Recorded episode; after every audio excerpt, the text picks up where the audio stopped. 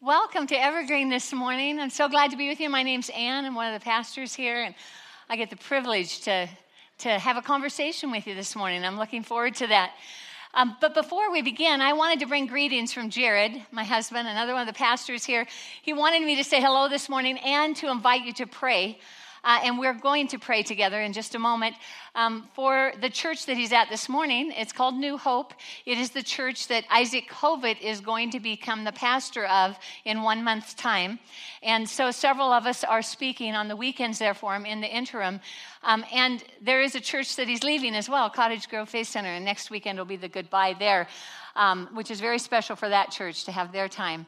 So, what I want to do is pray for both of those churches. It's a time of uncertainty for them, and uncertainty can build trust. Uncertainty can also um, create fear for some people. And so we really want to pray for both those churches this morning and just ask God to move and work in their lives through this and show them the amazing things that He has for them in, in this next steps in these next days. So would you join me in praying? Jesus, we just want to say thank you that you're the Lord of the church. And Lord, as leader of the church, you are in charge of these transitions. And so, Lord, I pray that for the congregation at New Hope and at Cottage Grove Faith Center, that both of these congregations, these communities really, will put their trust in you. And Lord, that this would be a time where every anxious thought is directed toward you. Lord, where they would not worry about anything but pray about everything. And so, Lord, I pray that they would bring those anxious thoughts to you and they'd bring their fears to you and they'd bring their uncertainties to you. And that in this time, they would end up with a gift of faith for what you have in the future for them. That as they bring those to you, they would hear from you and they would hear words of promise and words, Lord, that encourage and words that instruct. And so we offer these two communities to you and entrust them to you, knowing that you love them even more than us. So thank you, Lord, for doing that in Jesus' name. Amen. Thanks for praying with me. And if you think about it, um, make that a part of your prayer over these next weeks as these churches go through their transition. Well, today is the last week in what has been a summer series called Little Story, Big Idea. And the, we were looking at the parables of Jesus, and of course, we didn't look at nearly all of them. We couldn't have exhausted that. That would be, take us a year. But I thought today's parable was particularly appropriate for Labor Day because it is the story of some workers and it's all about the surprise they got at the end of their workday. A surprise delivered to them by their boss, the landowner. And some of them looked a lot like this little girl at the end of the day. That's not fair. Why does he get to have all the fun? Why did she get more than me? Does this sound familiar at all to any of you? Have you heard those words? Maybe out of your own mouth, but maybe also out of your kids, your grandkids, um, just being around kids a little bit, and you can usually hear those words. But the thing is, if we're really honest today, are kids the only one who struggle with letting go of fairness and embracing grace? I don't think so. You know, Jared and I had some, uh, have some friends, and from the time they were married, they had a fairness policy. And the way it worked is that if he got a new gun for hunting, then she got a new cello or a new guitar. Because, you know, if you're a musician, you cannot have too many of those. And this carried over, whether it was their stuff, whether it was their chores, or whether it was an experience. If he got to go hunting, then she got to go to a concert. And they would openly banter in front of us. She would be laughing if she was sitting here today. They would openly banter in front of us about which one of them was up next. You know, who was owed, who was next. Well, I'm happy to report they gave this up eventually in their marriage. It became a lot of work to keep track of, as you can imagine. But you know, early in our marriage, Jared and I had the privilege to visit, to take a tour of a home that was actually built um, by our friends, and it was built by them for them. So they're kind of build it as they go. And it was finally done, and they took us on the tour. And we were brought to this library study. It was like what I would, you know, like a dream one. All four walls were bookshelves. It even had, you know, the little ladder that rolls around. Okay, come on, yeah. A groan, you know, you really like that. And it was this wonderful library study. But I remember thinking, now I knew better than to say it out loud, right? But here's what I was thinking why is this library study wasted on someone who doesn't read or study much? why not us? Maybe you're nobler than I and have never thought such things. That's fairness. That's fairness. So, Jared's not here today, and I wanted to illustrate fairness for you, fairness and grace, in something that might be kind of memorable. So, I have Rick Sawchuk to help me do that. Come on down. Could you guys give it up for Rick? He's going to help me. He's one of our pastors here. Okay, I brought the motorhome that fits on your back this morning in honor of my husband's absence. And yes, this is this is my pack. And um, I want to illustrate fairness and grace with this, and, and Rick's agreed to help me do it. So, fairness is when you treat others in a way that doesn't give favor to one over another. Okay, treating others in a way that doesn't give favor or one over another. Okay, it's a lot like this. We're walking along trail, and I run into this guy Rick, who's been carrying this pack, by the way, for about 20 minutes now, and he's getting kind of tired, and I don't have any load. So I say, "Hey, Rick, why don't we split that load and we'll carry it together?" Okay, so we open up the pack, and we start pulling it out. Every good hiker needs their carbs, right? Five pounds of flour. Oh, yeah, and we definitely need some energy 10 pounds of sugar. You thought this was filled with nothing. Oh, wait, wait, wait. How did those get in there? One for each of us. That's a beautiful thing.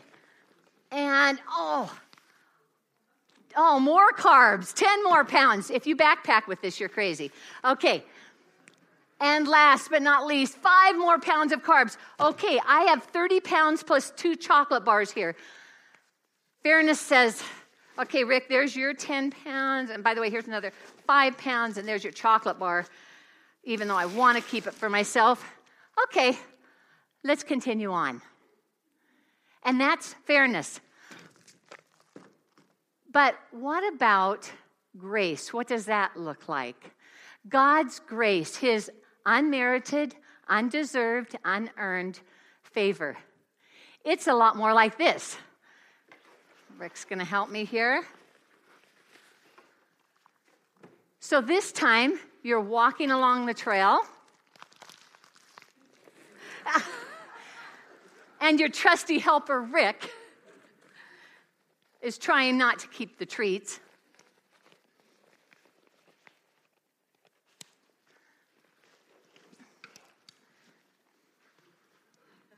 So, fairness seeks to divide the load 50 50. And we know we don't carry a scale out on the trail. We just eyeball it and go, okay, that's about half your stuff. I'll take that and you take this.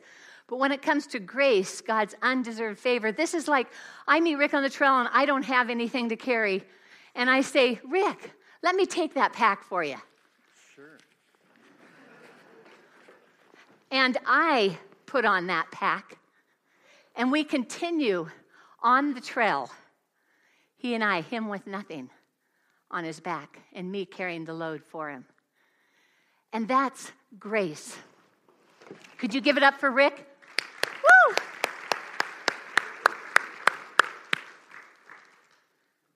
Well, here's the thing today that we want to walk out of here where it's not that fairness is bad.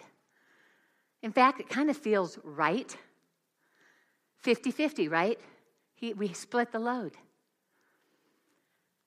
It's not that fairness is bad, it's that grace is so much better. And if you walk out of the room without anything else today, and you really were convinced of that, that while fairness is okay, grace is so much better. And that's the lens we want to have. So every day, one of the first things I do is I put my glasses on in the morning. I, I leave them right by my bedside and I put them on because without them, things look really blurry. And having my glasses on changes my whole perspective on life, on everything I see. And the thing is, our little story today, it's about all about the lens that you and I use to view our life, to view our life with God, to view our life with one another. And the big idea in this parable that we want to talk about today is this that God sees you and me through the lens of grace, not fairness. And He wants us to do the same. He wants us to have the same lens because it's not that fairness is bad, it's that grace is so much better. Let's read in Matthew chapter 20, the first 16 verses, this fun little story, and I'm reading from the New Living Translation says this For the kingdom of heaven is like the landowner who went out early one morning to hire workers for his vineyard. And he agreed to, agreed to pay the normal daily wage, a denarius, by the way, and sent them out to work. And at nine o'clock in the morning, he was passing through the marketplace, which would have been a town square, and he saw some people standing around doing nothing. So he hired them, telling them he would pay them whatever was right at the end of the day. So they went to work in the vineyard. And at noon and again at three o'clock, he did the same thing. Now, at five o'clock that afternoon, one hour before closing, this would have been, he was in town again and he saw some more people standing around. And he asked them, Why haven't you been working today? And they replied, Because no one hired us. And the landowner told them, Then go out and join the others in my vineyard. That evening, he told the foreman to call the workers in and pay them, beginning with the last workers to arrive first. When those hired at five o'clock were paid, they each received a full day's wage. When those hired first came to get their pay, they assumed they would receive more. But they too received a day's wage. When they received their pay, they protested to the owner. Those people worked only one hour, and yet you've paid them as much as you paid us who've worked all day in the scorching heat. He answered one of them Friend, I haven't been unfair. Didn't you agree to work all day for the usual wage? Take your money and go. I want to pay this last worker the same as you. Is it against the law for me to do what I want with my money? Should you be jealous because I'm kind to others? So those who are last now will be first then, and those who are first will be last. Well, this story was a really familiar setting for Jesus' disciples, who happened to be the primary audience in this little story that he was sharing. Now, the workers were day laborers without a regular job who showed up at the town square to get whatever work was available for the day. And the money offered them was the going wage for that kind of work. In other words, so far in our little story, everything is going according to plan. It's going just as the listeners thought it should go. But at the end of the day, when it's time to pay the workers, that's when the story takes a twist that nobody listening to this story except Jesus expected. Everyone is paid the same, regardless of when they arrived. This was upside down and inside out to everyone except Jesus. And Jesus uses three questions at the end of this little story to expose these listeners and us today to what they're really, what glasses they're really wearing fairness or grace. He wants them to see what, what, are you using to look at life with others and with me with. And so he asks these questions. And question number one comes to us out of verse 13. It is this Didn't you receive what you were promised? Some of us call that a duh. Ha. Yeah, um, obviously, I received a day's wage. But let's pick it up in verse 10, where those hired first came to get their pay, and they assumed they would receive more. Did you notice that? That's what it says. They assumed they would receive more. Why did they assume they would receive more than what they had been promised? Because the ones who had worked a lot less had gotten the same as them. So, what did they do next? They stomped their feet, they crossed their arms, and they said, That's not fair. Well, they kind of did a version of that. It says that they protested to the owner of the vineyard and compared that. And, and Jesus comes back to them and a- asks them this question Didn't you agree to work all day for the usual wage? What's Jesus' point in this question? It's this that God's grace gives us what He promised according to His generosity, not our contribution. According to His generosity, not our contribution. Does anybody remember doing group projects at school? Maybe on the job as well. Okay, I had to put this up because this kind of sums up. Maybe some of you are saying, I couldn't forget. I try to forget. It scarred me for life. But isn't this every group project complaint? Okay, the guy over here on the left does 99% of the work. The next one has no idea what's going on the whole time. The next guy says he's going to help, but he's not really going to help. And the last guy disappears at the very beginning and doesn't show up again until the very end. Tell me, have any of you had this group project experience? yes, it's, it's like the main complaint about group projects. Often, one or two people do most of the work, but we all get the same what? Grade. We all get the same grade. We all make a different contribution, and this is what really bugs us about it, right? We all made a different contribution, but we're all getting the grade attributed to the ones who did the most in that case. In God's kingdom, which is wherever He's in charge, grace is given even though our stories or our contributions are different. Do you remember the 11th hour conversion of the rebel criminal who was on the cross. There were two of them, one on each side of Jesus as he was being crucified. And one of them was hurling insults and stuff, but the other one began to really think, this is, this guy is who he says he is. And he does this admission while he's hanging there on the cross by Jesus. He said, We're punished justly, for we're getting what our deeds deserve. But this man's done nothing wrong. And then he makes this audacious request of Jesus he says, Remember me when you come into your kingdom. And Jesus said, No way, you slime ball. You're getting what you deserve. Not at all. That's not what Jesus says. He says something instead that's mind bogglingly wonderful. He says, Truly, I tell you, today you will be with me in paradise. Jesus' view is always one of grace toward us not of fairness. Late to the party, he'd say, you still get full benefits.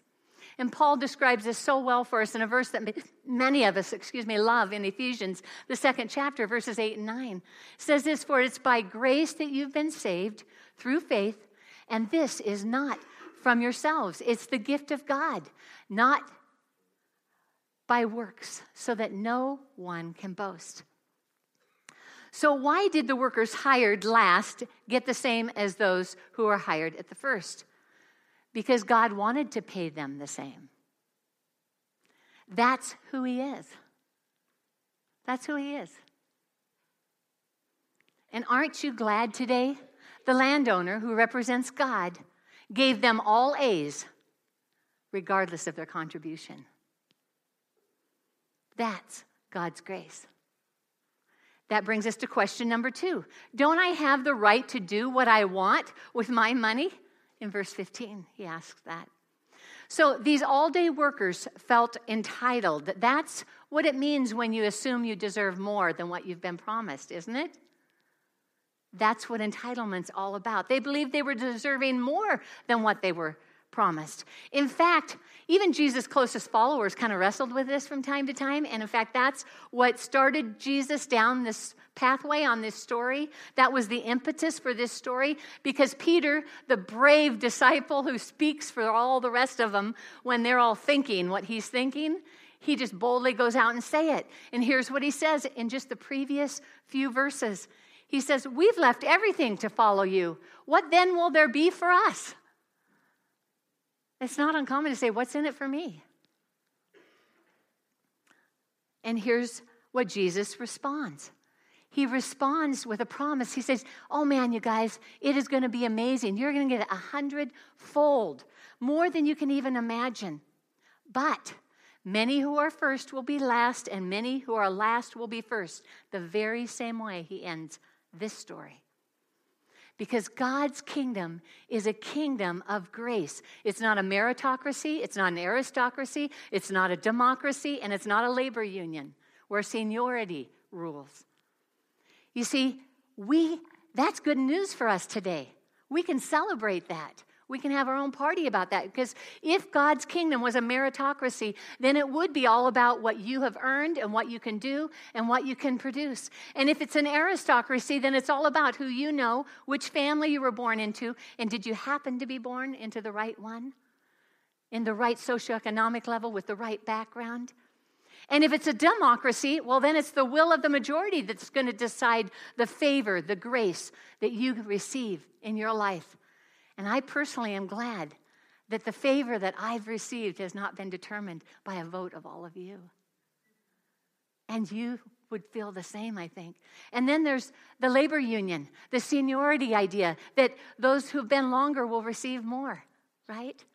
Have rights that others don't, that your seniority determines your favor. But that's not. God is the landowner in our story, and an owner can give whatever he wants to whoever he wants, and God gives according to his grace, not what we feel we deserve or that we're owed.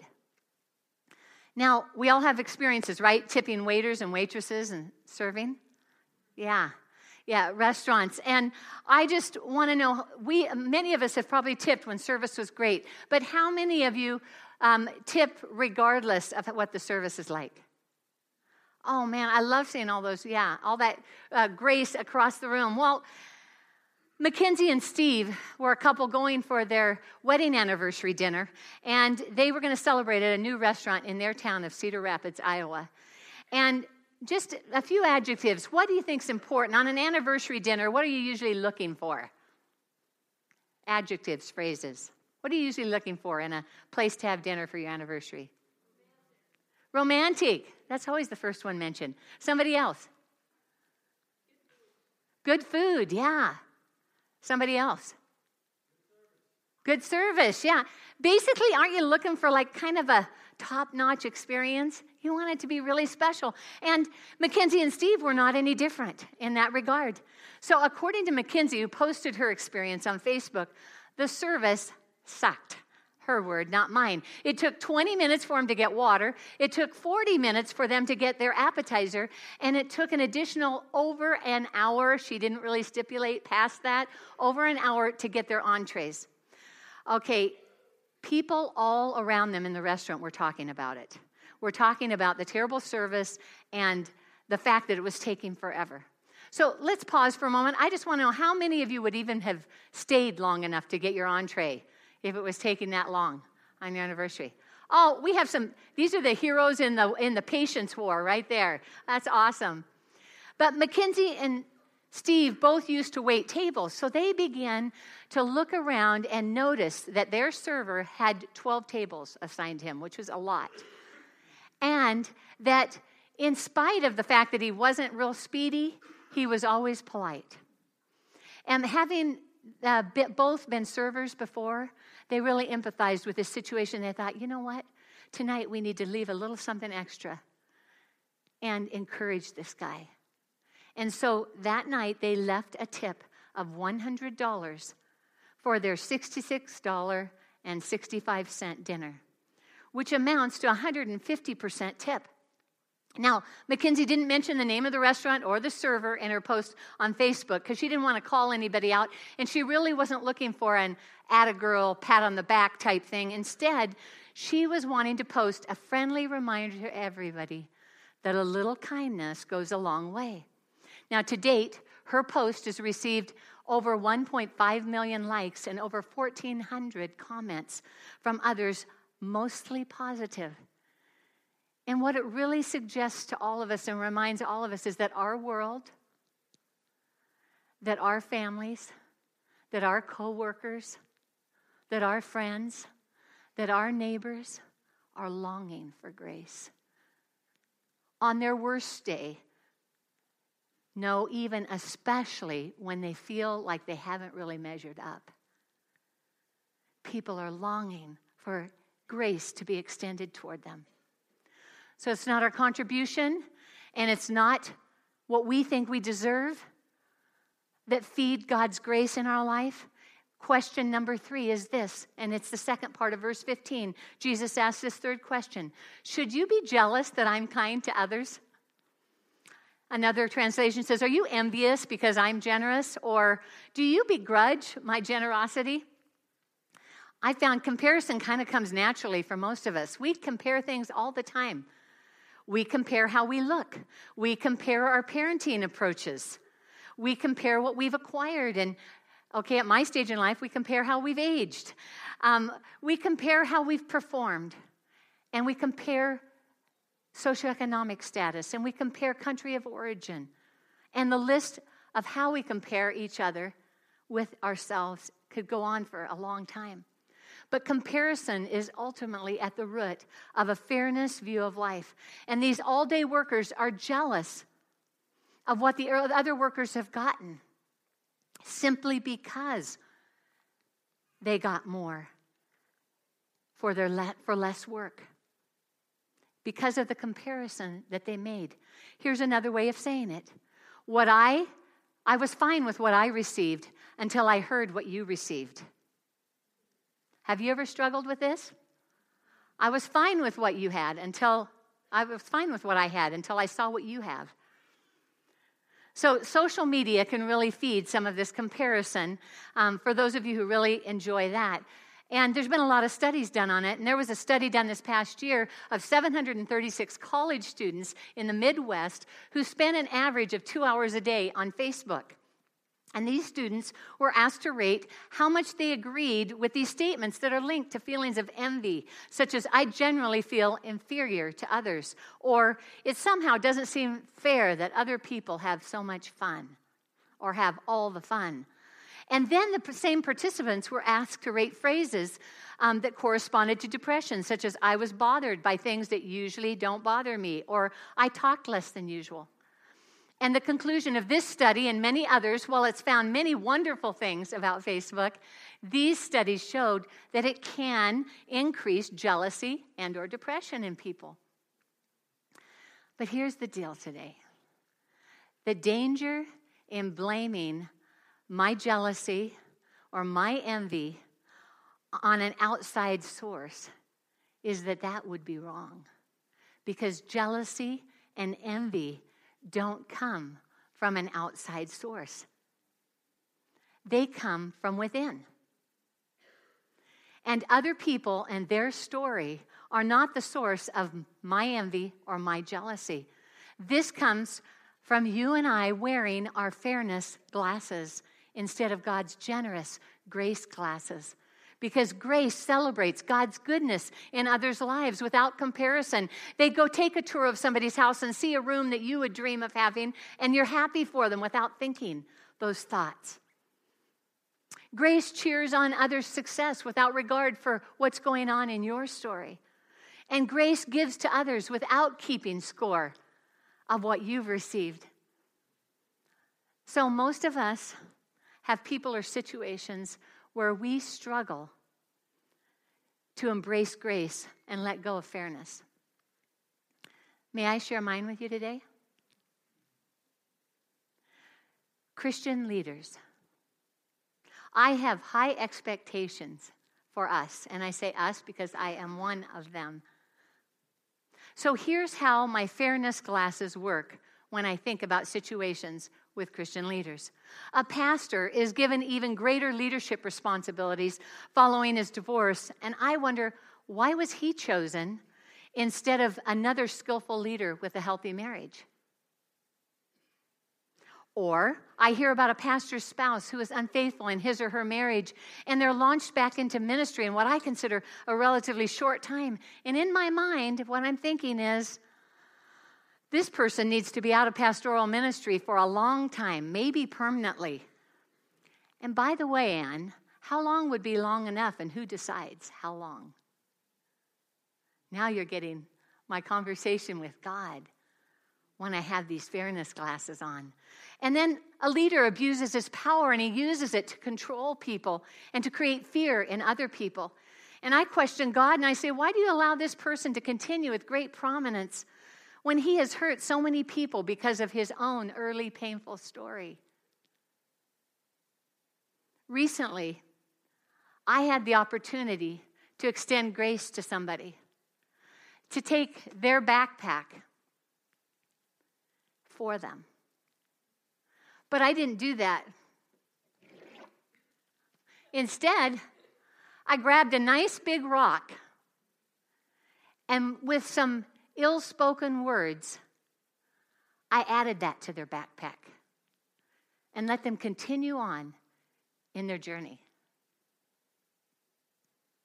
I made their whole week different, more of a burden, more wearisome, less encouraging.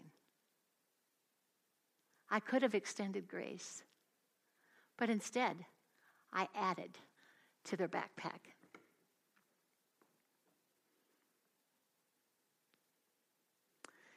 You see, in the end, grace is not about comparisons.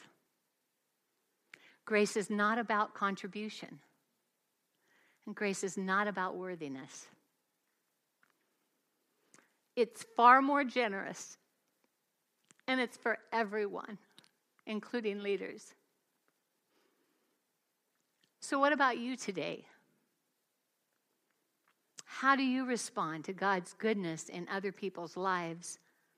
And what glasses have you had on lately in the relationships that you have with your spouse? Maybe you've got your own fairness policy going, like my friends did. How about with your kids? Are you wearing the glasses of grace or the glasses of fairness? How about with political candidates and campaigns? Are you wearing the glasses of grace or the glasses of fairness? How about with your siblings? Even as adults, we have relationships with our siblings, right? Some pretty interesting ones, in fact. How about with your friends? What are the glasses you have on? Or your employer? or your neighbor? What about yourself? What glasses are you wearing as you look at yourself? Are you beating yourself up with your latest shortcoming? Not able to embrace grace for you? That's not based on your performance, that's not based on what you deserve, that's better than all of that? Or maybe you have yet to experience grace in your relationship with God. You know, maybe you've pursued Buddhism's eightfold path, or perhaps you've embraced, embraced Hindu's idea of karma. And that's kind of what you've let guide your life. Or maybe it's a Muslim code of conduct that you've subscribed to or tried out. Or perhaps it's Judaism's covenant of laws and agreements or any of the many other attempts of the world's religions to get us to earn our way to God and into a relationship with God. But today could be your day to let go of the backpack. It could be your day to embrace grace in your life. Because ultimately, Jesus' little story about grace has to do with our eternal destiny. Will we spend it with Him? So let me suggest a what if for all of us. What if, when Jesus returns, many people who've spent their life thumbing their nose at God, or resisting, or persecuting, or working against anyone who loves Him, what if those same people surrender to Him? What if God decides to be even more generous with His grace than you and I can fathom, and He finds a way to welcome those people who have gone their own way for so long. That person you've been praying for, the one you've about you've given up on many times. What if? Because isn't that his decision to make? Doesn't he get to draw the boundaries for his grace? And why wouldn't you and I want him to be as expansive as possible more than we've imagined, more than I, in my little finite human brain, could even understand them to be.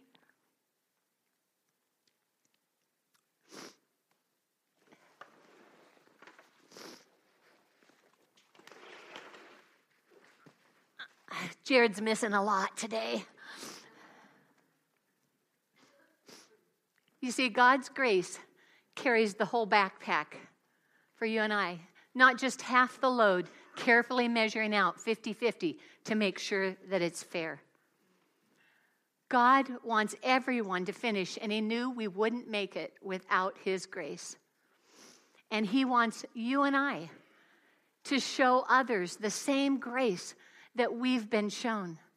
And the question for us today is where do you need to let go of fairness? In what relationship do you need to let go of fairness and embrace grace? So, Marley and the band are going to play this amazing song called How Can It Be? And I picked this song because it's a personal exclamation and declaration about the amazing grace of God that has been given to each one of us. And here's the picture that I had from the Lord was just how could we change our lens? How do we change our glasses? I know how to put on different set of glasses. I know how to get a new prescription when it comes to these. But how do I get my view changed if I'm thinking fairness all the time? And here's what he said Come to me and remember my grace in your life, and it will compel you to give grace to others. Come to me.